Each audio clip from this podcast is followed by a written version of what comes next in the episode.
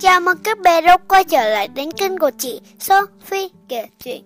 Hôm nay chị sẽ kể câu chuyện có tên là Tại sao có loài động vật phải ngủ đông. Bù la la, cậu đang làm gì thế?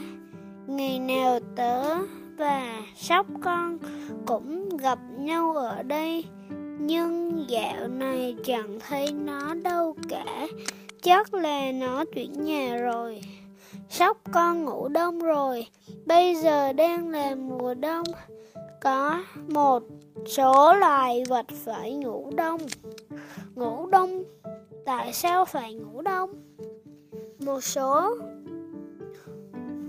loài động vật không chịu được lạnh đến mùa đông là phải ngủ đông để giảm năng lượng tiêu hao xuống mức thấp nhất.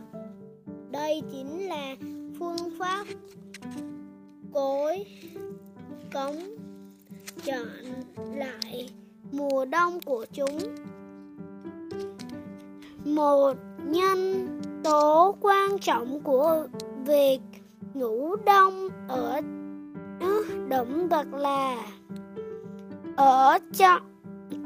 ở những vùng có tuyết rơi, thức ăn trở nên khan hiếm. Rất nhiều loài động vật khó mà kiếm được thức ăn nên chúng phải ngủ để giải quyết vấn đề khó này. Mau đi con, ngủ đi cho khỏi đói. Hơn nữa, trong môi trường khắc nghiệt này, để giảm năng lượng trung cấp cho sinh hoạt thường ngày là điều vô cùng khó khăn. Do vậy, ngủ đông là cách để giảm tiêu tối đa năng lượng cơ thể tiêu hao. Hết lương thực rồi, phải đi ngủ thôi.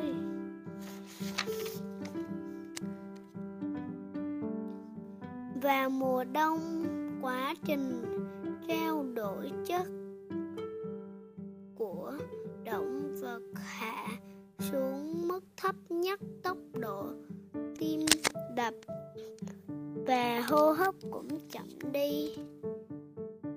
Hô hấp yếu quá, mau đưa đi bệnh viện.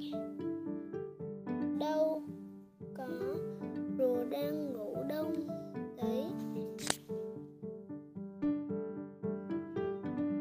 Toàn bộ hoạt động sinh lý của chúng đều giảm, chỉ duy trì ở mức độ cơ bản nằm duy trì sự sống, phản ứng với những kích thích từ bên ngoài cũng bị đình trệ.